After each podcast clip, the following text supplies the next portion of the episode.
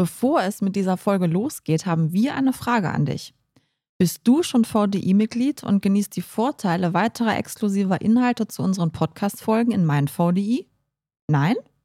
Dann teste doch gerne die Mitgliedschaft für drei Monate kostenlos und erhalte Zugang zum VDI-Mitgliederbereich Mein VDI mit Zusatzcontent zum Podcast und vielem mehr. Gehe einfach auf www.vdi.de/aktion oder klicke auf den Link in den Show Notes.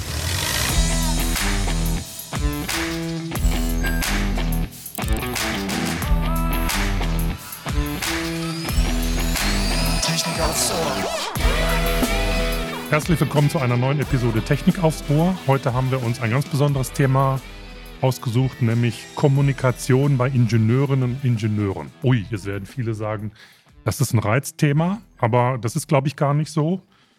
Und für dieses Thema haben wir uns natürlich wieder einen Experten eingeladen und das ist Michael Schwarz. Michael Schwarz ist Inhaber von Coachcom und arbeitet als Kommunikations-, Organisationsberater und als Coach. 15 Jahre lang hat er beim VDI gearbeitet und er ist auch noch zertifizierter systemischer Coach.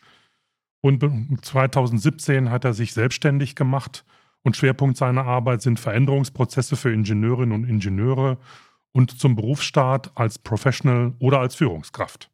Herzlich willkommen, Michael Schwarz. Hallo, ja, herzlichen Dank und äh, ich freue mich sehr, heute hier zu sein. Da freuen wir uns auch drüber. So, dann legen wir mal los. Genau, Sarah. dann geht's los mit der ersten Frage, die wir zu diesem Thema heute haben. Ja, also Ingenieurin und Ingenieurin wird ja, ja seit schon Ewigkeiten eigentlich gefühlt nachgesagt, dass sie kommunikationsschwach seien. Und da wollen wir gerne mal von dir wissen, ist das nicht eigentlich längst überholt? Und wenn nicht, ist das nicht doch sehr dramatisch, wenn man heute kommunikationsschwach ist? Ja, also ähm, ich möchte da ein bisschen allgemein drauf antworten ähm, und man kann äh, da sicherlich nicht für alle gleichermaßen sprechen. Ne? Ähm, also es ist grundsätzlich auf jeden Fall individuell zu beurteilen und mit den Ingenieurinnen und Ingenieuren, mit denen ich ähm, arbeite oder auch in Seminaren, ähm, gibt es äh, stärker ausgeprägte und schwächer ausgeprägte in der Kommunikationsstärke, Leistung und so weiter.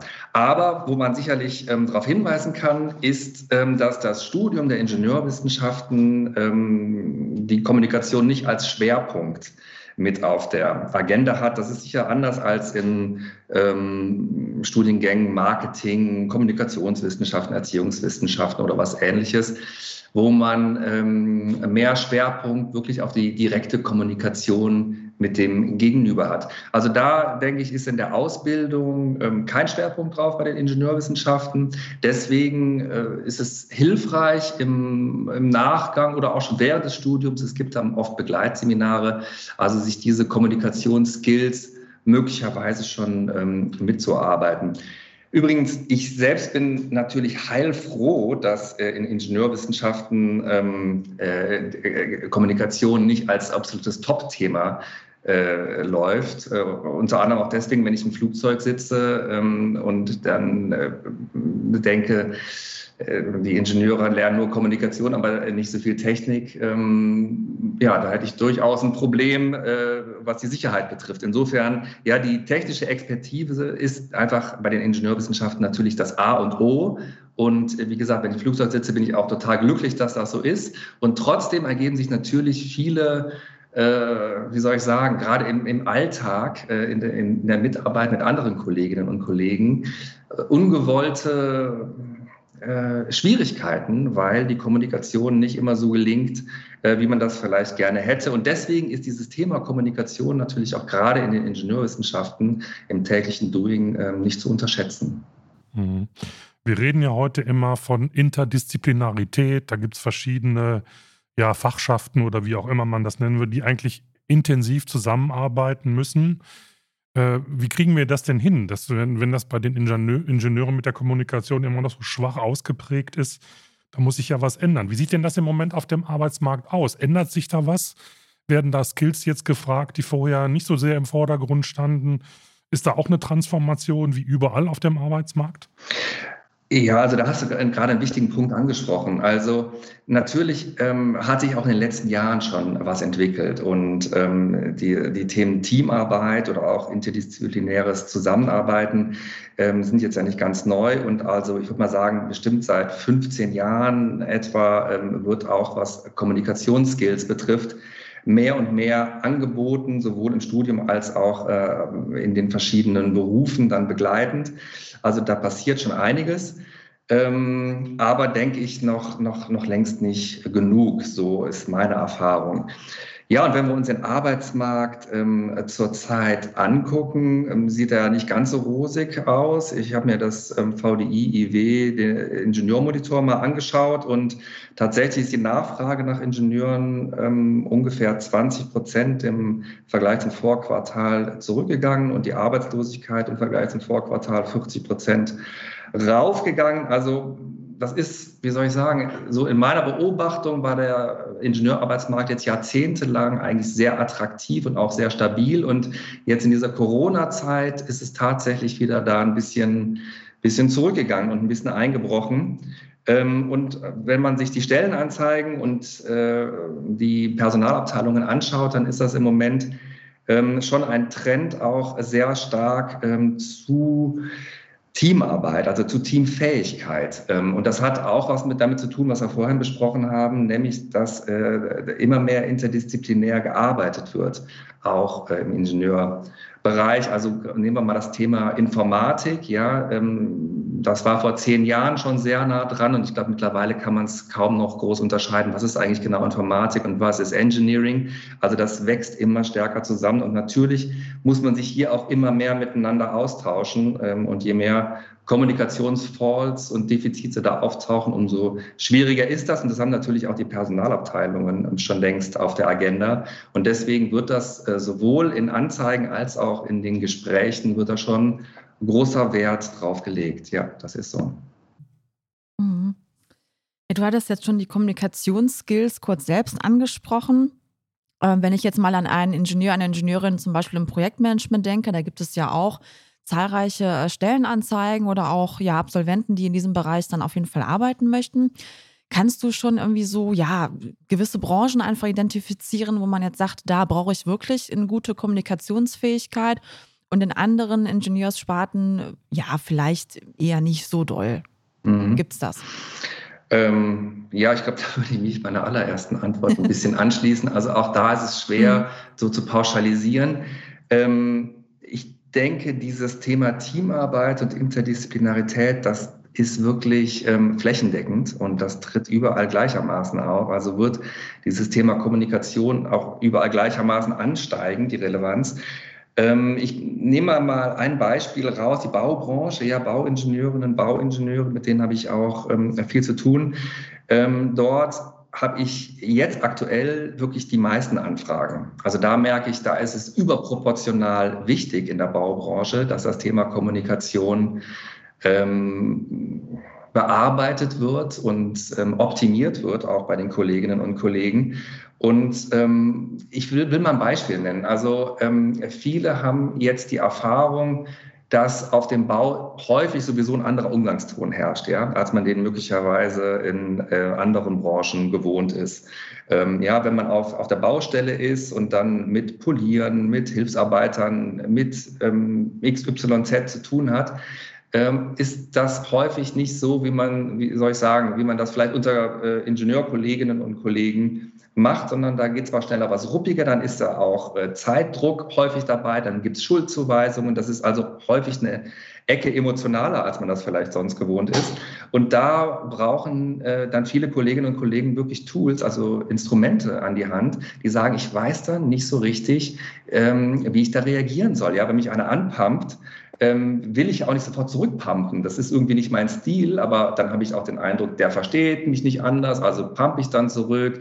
Und dann eskaliert aber etwas. Dann entsteht also eher eine Krise, als dass eine Lösung in Aussicht ist. Und ähm, das sind dann zum Beispiel so Themen, an denen wir dann arbeiten und sagen, okay, wie kann ich da die Kommunikation A erstmal richtig einschätzen und B dann auch fortführen, um zum Ziel zu gelangen und nicht sozusagen das Problem noch größer zu machen, als es ist. Welche Tipps gibst du da so konkret? Also kannst du vielleicht mal einfach so ein bisschen was Näheres dazu sagen? Du sagtest gerade, man braucht dann gewisse Tools, die man mhm. so an die mhm. Hand bekommt, wie man dann vielleicht auch solche Situationen ein bisschen deeskaliert. Was rätst du da in diesem Moment? Ja, also genau, also grundsätzlich äh, empfehle ich immer, sich erstmal überhaupt grundsätzlich mit dem Thema Kommunikation äh, zu beschäftigen. Also das ist vielleicht so ähnlich wie mit Schreiben. Ähm, viele denken ja, wenn ich sprechen kann, kann ich kommunizieren. Oder viele denken, wenn ich äh, in der Schule schreiben gelernt habe, dann kann ich auch ähm, Aufsätze, Pressemitteilungen oder Reden schreiben. Das ist in der Regel eben nicht der Fall, sondern äh, da steckt ein Handwerk dahinter und da gibt es viele Instrumente. Und so ist es mit der Kommunikation auch. Also je mehr ich mich damit beschäftige und je interessierter ich daran bin, umso besser gelingt mir das dann in der Regel auch. Und jetzt mit dem Beispiel mit der Baustelle, ähm, da kann man auch auf andere Beispiele übertragen, aber was ich dann meistens empfehle, ist erstmal das ähm, ein Instrument, das ist mein Lieblingsinstrument, deswegen nenne ich das jetzt auch am Anfang, das ist das sogenannte aktive Zuhören. Ähm, das kommt eigentlich aus der äh, Psychotherapie. Ja, das aktive Zuhören, das äh, hat im Prinzip drei Stufen. Das heißt nämlich erstmal, ich höre dem anderen wirklich zu. Das ist in unserer Kultur nicht selbstverständlich. Also das ich beschreibe es mal ganz kurz. Das sind äh, drei Stufen, wie gesagt. Ähm, die erste Stufe ist, ich gucke den anderen an, halte den Blickkontakt und der andere spricht erstmal, also erzählt mir sein Anliegen, ne? möglicherweise auch seine Beschimpfung. Aber ich gucke mir das an, ich nicke als Zeichen, dass ich es verstanden habe und ich lasse auch Pausen zu. Das total Wichtige in dieser ersten Phase ist, dass ich nicht dazwischen quatsche. Ja, also dass ich den anderen nicht unterbreche und direkt meine Meinung dazu sage, sondern wirklich in der ersten Phase, ich höre mir das an, bis der oder diejenige fertig sind. So, und dann in der zweiten Phase, dann gucke ich und versichere mich auch, ob ich das überhaupt verstanden habe, was mein Gegenüber gesagt hat. Also ich stelle Rückfragen. Zum Beispiel, habe ich dich richtig verstanden, dass du sehr unzufrieden bist mit dem Zeitmanagement hier auf der Baustelle? Und dann kann der andere sagen, ja, genau, richtig, habe ich die ganze Zeit gesagt. Oder er kann sagen, nee, nee, da liegt Missverständnis vor. Und durch diese Rückfragen kann ich dann wirklich mich versichern, dass das, was ich verstanden habe, auch so ist, wie der andere das meint. Und dann in der dritten Phase, dann gebe ich eigentlich erst meine Antwort und äh, sage das, ob ich einverstanden bin mit seiner Beobachtung oder nicht. Aber durch dieses aktive Zuhören nehme ich meistens sehr, sehr viel Dampf raus. Und ich erläutere das auch nochmal kurz, warum ich da Dampf rausnehme. Indem nämlich, dass ich dem anderen wirklich zuhöre und ihn nicht unterbreche, empfindet mein Gegenüber das als Wertschätzung. Ja? Also es interessiert sich jemand für sein Problem oder für seine Wut oder für sein Anliegen und der unterbricht ihn auch nicht. Und allein durch diese Wertschätzung kommt der schon wieder runter, ja, in seinem, in seiner Emotionalität. Und hinterher kann ich ja immer noch sagen, ob ich dafür oder dagegen bin oder was ich dazu zu sagen habe. Ich habe nur eine ganz andere Grundbasis für diese Auseinandersetzung oder für den Dialog, als wenn ich das direkt nach dem ersten oder zweiten Satz sage, was ganz häufig passiert in unserer Kultur. Jetzt gibt es ja unterschiedliche Kommunikationsgelegenheiten, will ich das mal nennen. Man kann es auch unterschiedliche Kommunikationsplattformen nennen. Und im Moment spielt das Thema Digitalisierung ja insbesondere auch vor dem Hintergrund unserer derzeitigen Pandemie eine große Rolle. Es gibt keine äh, physischen Meetings mehr. Es gibt fast nur noch Videokonferenzen oder Telefonate.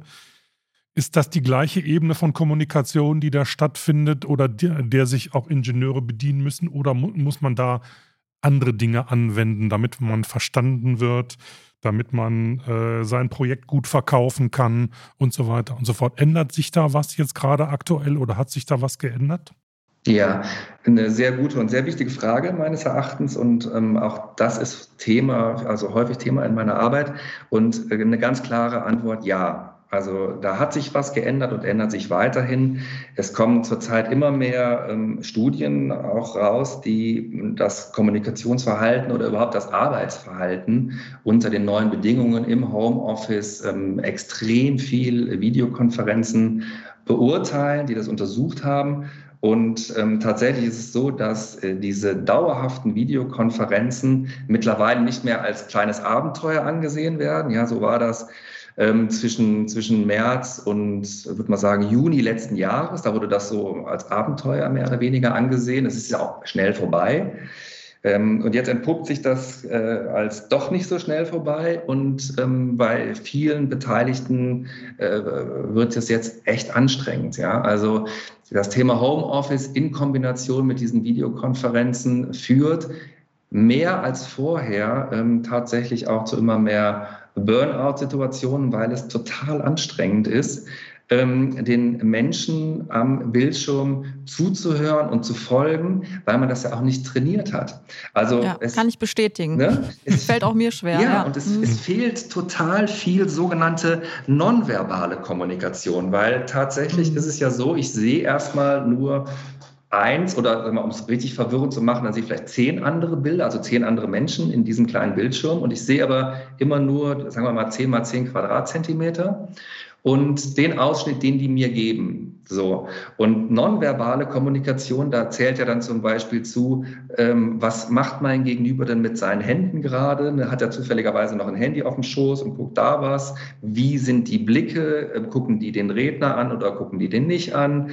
Ähm, äh, wie sind dann sonstige Bewegungen? Ähm, ich sag mal, jetzt schwitzt jemand oder nicht? Oder ähm, äh, guckt jemand ähm, in irgendeinem Punkt, ich sehe das ja nicht, wo der im Zimmer hinguckt, ich sehe nur, der guckt nicht in die Kamera. Also die Ablenkung sehe ich auch nicht, Gerüche nehme ich nicht wahr, das ist manchmal vielleicht auch ein Vorteil, aber ähm, also es ist, es ist einiges, äh, was sozusagen, was ich sonst gewohnt bin in der Kommunikation und worauf mein Gehirn eingestellt ist, das ist nicht mehr, nicht mehr da. Und das heißt, mein Gehirn wird immer wieder neu gestresst über fehlende Informationen. Ähm, und dadurch bin ich am Ende von so einem Tag, wenn ich vielleicht drei, vier Videokonferenzen hinter mich gebracht habe, bin ich vielleicht noch deutlich erledigter, als wenn ich drei, vier normale Sitzungen, Meetings gehabt habe mit Kolleginnen und Kollegen, die ich ja gewohnt bin. Ähm, und von daher, ja, es Kommunikationsverhalten, das ist wirklich A, wird wichtiger, weil in diesen, ich habe, mir fehlen ja auch Instrumente, um mich selber mitzuteilen. Ähm, und um meine Ziele zu verfolgen, brauche ich natürlich, ähm, brauche ich das Instrument Kommunikation, damit ich dahin komme, wo ich gerne hin möchte. Und die sind deutlich reduziert, die Möglichkeiten. Ähm, und übrigens auch, wenn wir jetzt mal uns in echt treffen, ja, dann hat man stups den Mundschutz an, bei mir selbst. Ich mache das Gesicht nicht mehr. Ja, ja und ich mache mhm. mal einen Witz und ich lächle ja selber über meine Witze meistens, aber das sieht der andere gar nicht. Dann weiß er gar nicht, war das jetzt vielleicht ein Witz oder nicht. Oder jemand anders guckt mich an und ist wohlwollend und lächelt in einer schwierigen Situation. Ich sehe das Lächeln aber nicht. Das heißt, ich muss mhm. meine Sinne viel mehr auf, auf den Tonfall jetzt schärfen. Ist da vielleicht Ironie drin? Ist da vielleicht was Wohlwollendes drin und so weiter? Und das alles hat natürlich auch mit, ja, mit vermehrtem Stress äh, für, fürs Gehirn zu tun. Und das alles auch wahrzunehmen. Also ähm, ja, Kommunikation ändert sich gerade ähm, und ist im Arbeiten, im Homeoffice, in den Videokonferenzen ein ganz wichtiges Instrument, was man auf jeden Fall nicht unterschätzen sollte, sowohl als Empfänger als auch als Sender. Bevor wir weitersprechen, kurz ein paar Worte zum heutigen Sponsor, Covestro. Das Chemieunternehmen stellt Polymere und Kunststoffrohstoffe her. An weltweit 30 Standorten entwickeln und produzieren mehr als 16.500 Mitarbeiterinnen und Mitarbeiter innovative Materialien. Viel Wert wird dabei auf Themen wie Inklusion und Vielfalt gelegt. Geschlechtergerechtigkeit mag ein sperriges Wort sein, besitzt hier aber eine besondere Bedeutung. Covestro wurde bereits mehrfach dafür ausgezeichnet, Frauen Top-Karrierechancen zu bieten. Ihr wollt mehr über das Arbeiten und die aktuellen Jobmöglichkeiten für Frauen und Männer bei Covestro erfahren? Dann schaut mal in den Show Notes. Dort findet ihr den Link zu den Karriereseiten. Ähm, jetzt sind wir natürlich schon ein bisschen bei dem Thema Digitalisierung und Transformation und Veränderung der Kommunikation oder auch der Kommunikationstools. Aber es gibt doch bestimmt auch so klassische Kommunikationsfallen, in die man reintappen kann, und vielleicht ist das möglicherweise bei Ingenieurinnen und Ingenieuren noch ein bisschen gefährlicher, weil sie mit der Kommunikation vielleicht eher ein bisschen Probleme haben oder denen das nicht so einfach fällt. Was sind denn da du diese Fallen und wie kann man die umgehen? Ja, also ja, ganz wichtige Frage natürlich ähm, und sehr hilfreich, glaube ich, für viele, ähm, die in, in, wichtigen Situationen sind und eben gerade nicht in diese Fallen tappen wollen. Und was sind, ich sag mal, klassische Fallen äh, sind zum Beispiel ähm, ein, der, der, sogenannte Blickkontakt. Ja, also man sagt, Augen lügen nicht. Ja, also egal, was man sagt, in den Augen des anderen sieht man, ähm, ob er die Wahrheit spricht oder nicht, ob, er, ob, ob die Augen mitlachen, wenn man lacht, oder ob die eben nicht mitlachen. Also Augen sind was total Wichtiges in der Kommunikation.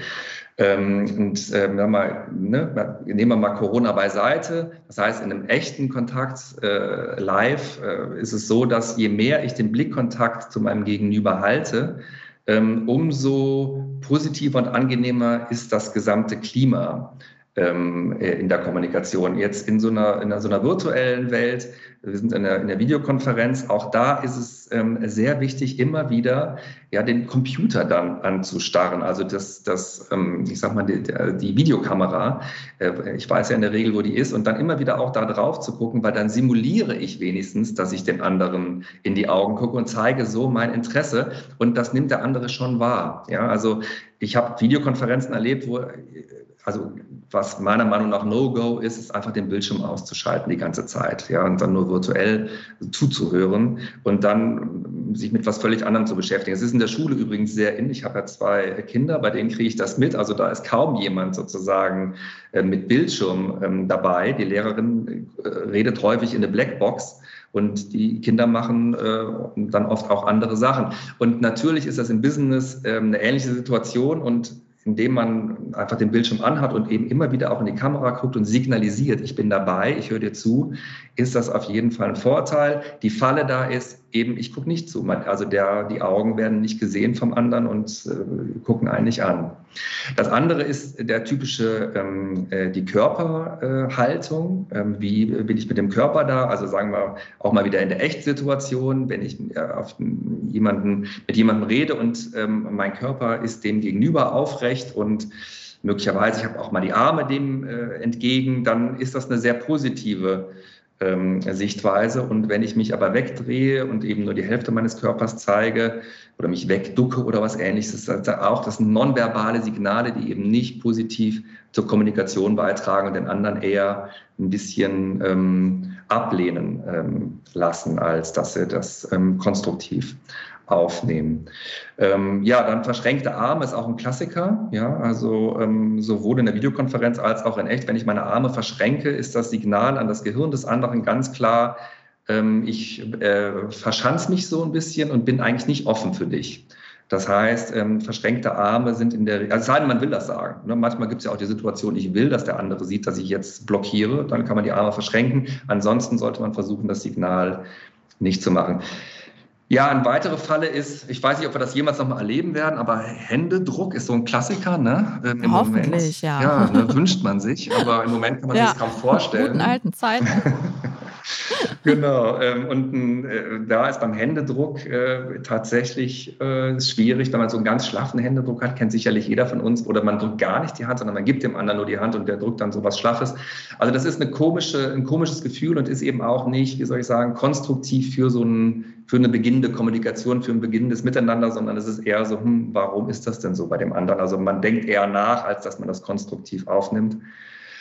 Und das Letzte, was ich vielleicht nochmal sagen möchte, ist so dieses Rumzappeln, zappelig sein. Also sowohl äh, in, einem, in, einem, echten Meeting mit, mit echten Menschen als auch am Computer, wenn ich da mit den Händen dauernd so rumfahre oder mir durch die Haare fahre oder permanent in meinem Gesicht äh, rummache oder mit den Händen so spiele oder mit irgendeinem Gerät vor mir spiele, mit einem Stift oder sowas ähnlichem, das irritiert in der Regel ähm, eher die anderen Teilnehmerinnen und Teilnehmer, als dass das ja für eine konstruktive Gesprächssituation wirbt.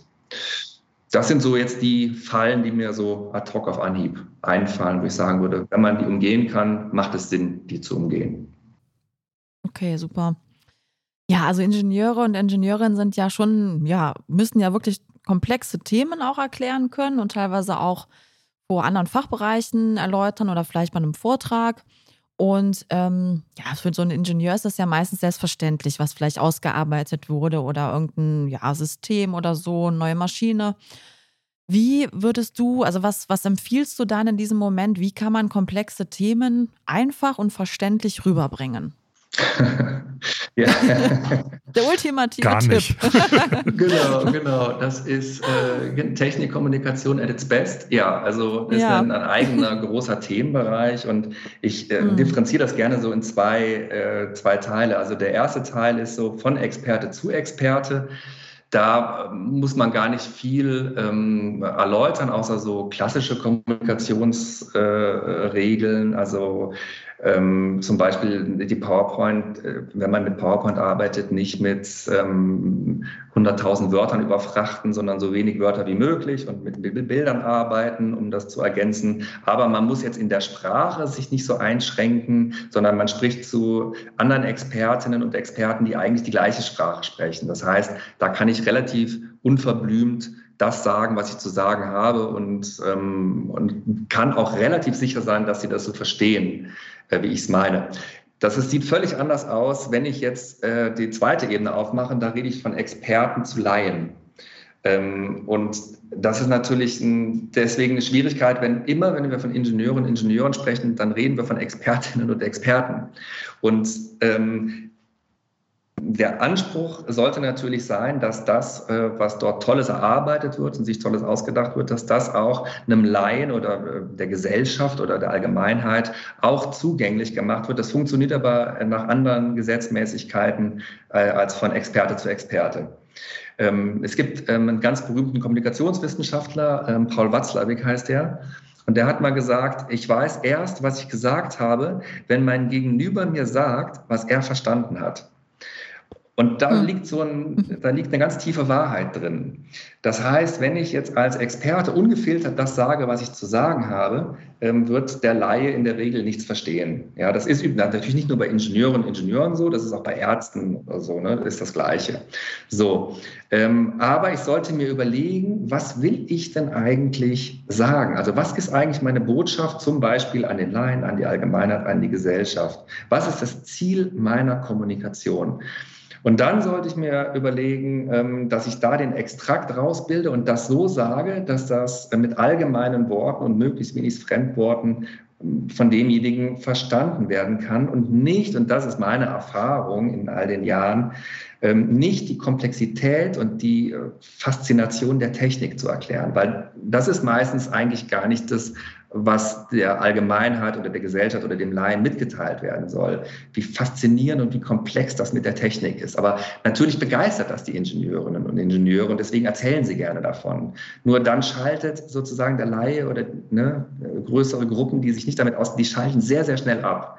Also sozusagen den Impuls, meine Begeisterung für die Komplexität der Technik zu erklären, den sollte ich ein bisschen zurückfahren und zu gucken, was ist eigentlich das Ziel von dem, was ich sage, was soll der verstehen? Und dann versuchen, das so einfach wie möglich zu erklären. Aber auch das ist natürlich viel Übung und äh, kann man nicht auf Knopfdruck.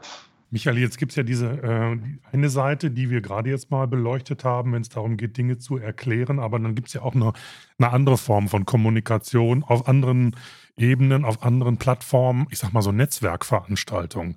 Da ist so meine Beobachtung, wenn dann Ingenieure auf einer Netzwerkveranstaltung unter sich sind, dann findet da eine wirklich sehr rege Kommunikation statt. Da tauscht man sich aus äh, über alle Projekte, an denen man gerade sitzt oder irgendwelche Erkenntnisse aus Forschung und Entwicklung. Alles wunderbar. Aber wenn da ein Mix von Leuten äh, ist auf so einer Veranstaltung, dann beobachtet man manchmal, wenn man sich da ein bisschen auskennt, dass die Ingenieure in der Ecke stehen und gar nichts sagen oder wenig sagen. Ähm, wie kann man denn dieses Problem als Ingenieur für sich in irgendeiner Form beheben? Mhm. Ist ja auch eine besondere Art von Kommunikation, die erfordert ja einen gewissen Mut, auch mal nach vorne zu preschen, so ein bisschen, ne? Oder? Absolut, absolut. Also da äh, triffst du den Nagel auf den Kopf. Ähm, ich glaube, da gehört dann auch manchmal der Mut zu, ich nenne das mal ins kalte Wasser zu springen. Ähm, und da ist meine Empfehlung, ähm, wie bei übrigens ganz vielen Themen der Kommunikation authentisch zu bleiben. Also wirklich bei sich zu bleiben und nicht zu sagen, zum Beispiel, das kann ich nicht, das mache ich nicht so oft, das traue ich mich nicht, deswegen meist gar nicht, sondern ähm, in der Regel ist es so, dass ich die Ingenieurinnen und Ingenieure, mit denen ich zu tun habe, häufig schon großes Interesse haben an Netzwerken, aber dann doch manchmal vielleicht ein bisschen zu bescheiden sind, um dann da wirklich aktiv reinzugehen. Ne? Es gibt auch wirklich andere, die dann äh, auch überaktiv äh, in sowas reingehen. Natürlich gibt es das auch, aber wir sprechen jetzt, glaube ich, gerade von denjenigen, die eher gewohnt sind, ähm, im Umfeld mit anderen Expertinnen und Experten äh, sich äh, zu umgeben. Und was machen diejenigen dann ähm, in so einem, wie du hast es gerade gemixten Umfeld äh, genannt. Was machen die dann? Was ist, was kann man denen an die Hand geben? Und da denke ich, ist es wirklich wichtig äh, zu sagen, bleibt authentisch, bleibt ihr selbst und guckt, ähm, dass ihr mit dem, ähm, was ihr zu sagen habt, zu gucken, also was wollt ihr, warum geht ihr in so einen Dialog? Ja, also was ist mein eigenes Ziel, wenn ich da reingehe?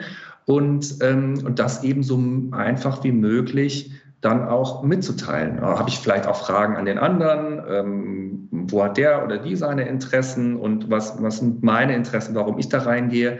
Und wenn man das mal in so eine Richtung ähm, mal ausprobiert, äh, ist meine Erfahrung, dann klappt das in der Regel auch ganz gut.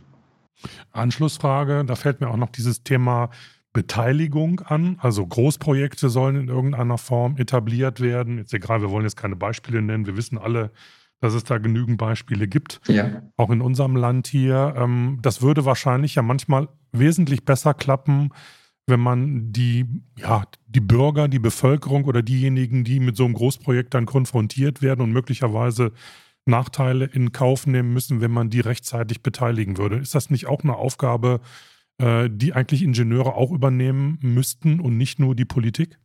Unbedingt. Und ähm, also ich habe einige ähm, Aufträge und Projekte ähm, bei, bei großen ähm, Ingenieurarbeitgebern, ähm, wo es genau um das Thema geht. Ja? Und äh, ich sage mal ganz kurz den Hintergrund, weil ähm, es gibt dann häufig ein Missverständnis, nämlich weil bei Ingenieurinnen und Ingenieuren dann äh, möglicherweise die Kompetenz nicht so ausgeprägt ist, in die Kommunikation zu gehen mit diesen Zielgruppen ähm, entsteht gar keine Kommunikation. Und dann entsteht auf der anderen Seite äh, ein Vorurteil, oh, die sind aber arrogant. Die sind arrogant und treten mit uns gar nicht in Kommunikation, weil die denken, sie wissen es sowieso besser und machen einfach ihr Ding und jetzt sind wir dagegen. Ja, und das ist sozusagen das Gegenteil von Wertschätzung. Und was ich da von Anfang an versuche, dann immer in den, in den Workshops und Trainings zu vermitteln, ist, in die Kommunikation zu gehen und zwar so ähm, konstruktiv wie möglich. Ja? Und dann, wenn es sein muss, dann am Anfang vielleicht auch mit ein bisschen technischem Kauderwelsch, auch wenn es nicht ganz verstanden wird. Aber das Zeichen ist erstmal ein sehr wertschätzendes, nämlich ich gehe mit euch in den Dialog. Und ich gehe mit jemandem in den Dialog, der auch an dem gleichen Thema wie ich Interesse hat, vielleicht von der anderen Seite, aber wir kriegen es nur gemeinsam gelöst. Und ich signalisiere dadurch, dass ich mit euch in den Dialog gehe, dass ich persönlich das wertschätze, also euer Anliegen, und auf der anderen Seite, dass ich mich auch bemühe, dass wir da zu einem gemeinsamen Ergebnis kommen.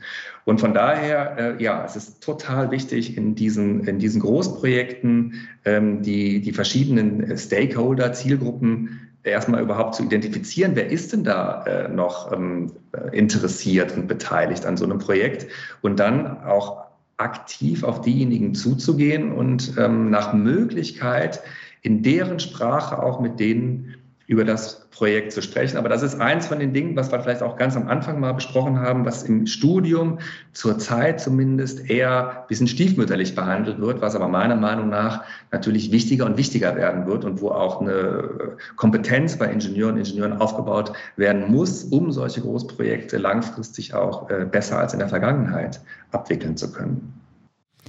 Wunderbar, dann würde ich sagen, haben wir jetzt einiges über die Technikkommunikation, Fallen, Hürden, wie man das meistert, erfahren.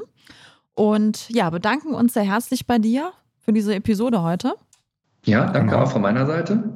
Fazit ist, Kommunikation wird für Ingenieurinnen und Ingenieure immer wichtiger. Ja. Sollte eigentlich auch Bestandteil eines ingenieurwissenschaftlichen Studiums sein. Mhm. Ein Schwerpunkt wird es wahrscheinlich nie werden. Aber okay, dafür gibt es ja dann auch Experten auf dem Markt, genau. die einen dabei unterstützen können, richtig zu kommunizieren. Lieber Michael, ganz herzlichen Dank. Vielen Dank an euch und bis demnächst. Ja, dann schaut noch in unsere Show Notes rein. Da haben wir noch ein bisschen was reingepackt, auch zu unserem Gast heute. Da werdet ihr weitere Informationen finden. Genau. Und wenn ihr Feedback für uns habt, wenn ihr uns schreiben wollt, wenn ihr Anregungen habt zu Themen oder Ideen, was wir aufgreifen könnten, dann schreibt uns einfach unter podcast.vdi.de. Ihr kriegt bestimmt eine Antwort. Bis zum nächsten Mal. Macht's gut. Tschüss. Bis dann. Ciao.